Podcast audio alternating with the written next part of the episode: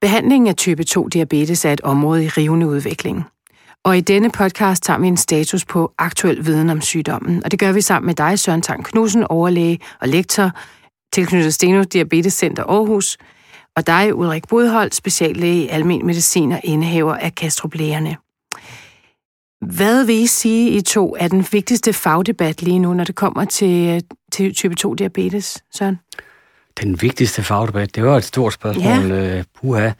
Det uh, er svært. Det, uh, man kan sige, det, det, der har været det, så har været noget organisatorisk ændring af de senere år, som har fyldt meget. Nu sidder vi jo i en special fra sygehuset som mig og, og Ulrik, som er fra almen praksis, så der er jo, der er jo sket en, en omdefinering af de her patienttildelinger, hvor der har været et ønske fra samfundets side om at få patienter med det, der hedder kold, og så patienter med diabetes, til i højere grad at gå i almindelig praksis. Også dem, der er noget sygere, end, end, end hvor de tidligere har gået mere på sygehus. Så det har været sådan en samfundsinteresse, også på grund af økonomi og så videre. Jo. Så, det har da fyldt noget, også at vi sådan har skulle... Øh, det har så gjort, at vi har måske styrket vores samarbejder i forhold til, at, øh, at, at båndene mellem sygehus og, og, og praksis er blevet stærkere, oplever jeg, at vi øh, på sygehusene jo så til gengæld prøver at servicere med telefonhotlines og så videre øh, de praktiserende læger, sådan at patienterne og sygeplejerskerne i almindelig praksis, sådan at patienterne ikke skal sendes ind på sygehusene. Det er da fyldt noget, synes jeg. Mm. Hvis vi tager det første, Ulrik.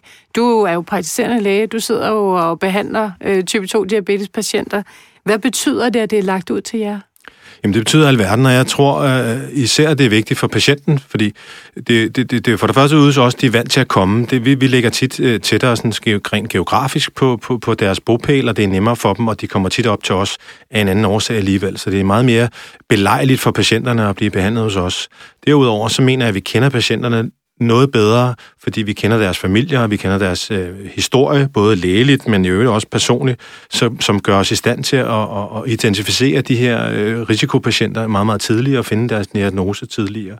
Derudover så mener jeg også, at vi har en indsigt i patienterne, fordi vi kender dem så godt, så vi, som vi kan øh, drage nytte af i behandlingen af, af, af medicin i, i fremtiden. Så jeg mener, at det er en kæmpe gevinst for, øh, for patienterne, at de bliver behandlet hos os. Samtidig så tror jeg også, det er rigtig godt for sådan nogen som, som Søren, som jo er specialister på deres område, at de kan bruge deres tid langt bedre på at behandle dem, der er virkelig syge og, og, og svære for os at behandle.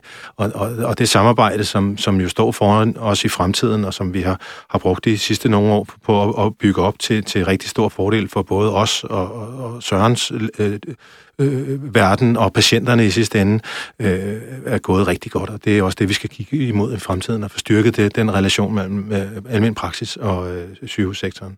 Du nikker sådan. Hvad det, det er jeg meget enig i. Jeg synes, en anden øh, spidskompetence for praktiserende er jo netop, at de har det, det, det brede perspektiv, at øh, de her patienter fejler tit mange ting. Jeg er rimelig vant til at behandle også de her andre følgesygdomme, og også sådan blodtryk og kolesterol eller sådan noget andet og eventuelt nye sygdomme og sådan andet, men, men patienterne fejler mange andre ting også, som, hvor jeg i nogle jeg har forstand på det, men jeg er i nogle gange tilfælde nødt til at sige, at det må du gå til din egen læge med jo. Så har vi på sygehuset øh, forsøgt at lave sådan noget, som for eksempel en nyere diabetesklinik er ansvarlig for, hvor dem, der er ramt af begge sygdomme, både nyere og diabetes, kan gå et sted. Det, det jeg oplever, jeg har stor værdi, fordi så bliver det alligevel det er ret specialiserede problemstillinger, og en ret lille, eller meget lille del af patienterne i virkeligheden, som så er svage, og ellers har mange besøg på sygehus. Men så oplever jeg det helt klart, at almindelig praksis har jo netop den her kompetence, at de har øh, den brede faglighed og kendskabet til patienterne. Men det stiller jo også store krav til jer som almen praktiserende læger, Ulrik. Hvordan holder man sig øh, på toppen af, af, hvad der er af behandling og, og viden om den her sygdom? Det kræver jo vel ret meget. Det stiller nemlig smadret store krav til os, fordi lige pludselig så har vi ikke... Vi kan selvfølgelig altid sende dem ind til Søren, men, men, men det, er vores, det er hos os på vores skrivebord, aben ligger, så det er vores forpligtelse at holde os opdateret på den nyeste viden. Og det er udfordrende, fordi vi ikke alene skal gøre det på diabetesområdet, vi skal gøre det på en lang række andre sygdomme, som vi også forventes at, at, at, at kunne på et ret højt niveau. Og øh, heldigvis har vi nogle stærke selskaber i ryggen, som hjælper os med at lave nogle opdaterede guidelines, som de ændrer i takt med nye medicin og nye studier bliver offentliggjort Derudover så har vi også et super godt samarbejde med, øh, med, med ambulatorierne rundt omkring på de forskellige øh, speciallægeafdelinger på hospitalerne. Og især er der de sidste par år siden, som du nævnte før, at øh, diabetes type 2-patienter som sådan øh, øh, øh, et, et, et, et nationalt øh, projekt er blevet flyttet ud til almen praksis, er der jo også blevet oprettet nogle hotlines, hvor vi har adgang til den allerhøjeste specialistvurdering, øh, øh, øh, telefonopkald væk, og det er noget, som, som jeg benytter mig af ofte, og som jeg ved, at mine kollegaer benytter sig af ofte, og det, det, det er en, en kæmpe styrkelse af, af dels samarbejdet for sådan nogen som Søren og, og mig, men også for behandlingen af patienterne, og gør, at vi kan holde patienterne længere tid. Der er selvfølgelig øh, også en, en, en guldråd i den sidste ende, at det for det første koster meget mindre, men patienten kan blive længere tid ude hos os og modtage den allerbedste behandling fra Sørens viden ude i vores praksis. Hvornår ved man, hvornår en patient skal gå fra den almindelige praktiserende læge og så over til øh, et hospital, for eksempel? Jamen, det tror jeg er meget individuelt fra, fra, fra lægens side. Ikke? Hvornår øh, øh, har man udtømt sine egne muligheder og har brugt alle sine egne kompetencer, og sin nabokollega. Heldigvis, langt de fleste af os er jo i stærke øh, faglige fællesskaber, hvor det akademiske niveau er højt, hvor vi forsøger at holde hinanden assure, og vi har tit og ofte en, en, en kollega i vores store samarbejdspraksis lige ved siden af, som måske har lidt mere forstand på det emne, som vi har, har, har svært ved end os. Men ellers så handler det om meget om, når, når, når vi ikke føler, at vi kan nå længere med det, vi har til rådighed, både i kompetencer og lægemidler, så, så, så, så ringer vi til Søren eller sender dem ind til, til, til ambulatorierne. Søren, du nævnte forskningen, og, og det er jo et område, hvor der er masser af penge, der er masser af patienter over hele verden, øhm, og utrolig meget investering i den her forskning. Prøv lige at beskrive, hvordan at forskningen har udviklet sig over de senere årtier. Ja, der er jo mange forskellige aspekter. Et af aspekterne er jo det her med, at der er kommet sådan store kardiovaskulære outcome trials, som firmaerne er blevet påtvunget efter en skandale, der var øh, netop omkring de her glisationer, vi tidligere har talt om, hvor øh, der det så ud til, at nogle lægemidler gjorde skade. Så blev firmaerne pålagt øh, på diabetesområdet at lave sådan nogle store sikkerhedsstudier, som generelt har været relativt kedelige med far for fornærme nogen, fordi man viste, at man ikke slog folk ihjel med de her lægemidler, og de så kunne sænke blodsukkerne. Men så kom der også de her øh, undersøgelser, som der er kommet en del af de senere år, som har vist, at de her SGLT2-hæmmer og GLP-klasser, de ser ud til at beskytte mod hjerter, eller de beskytter mod hjerter og nyresygdom.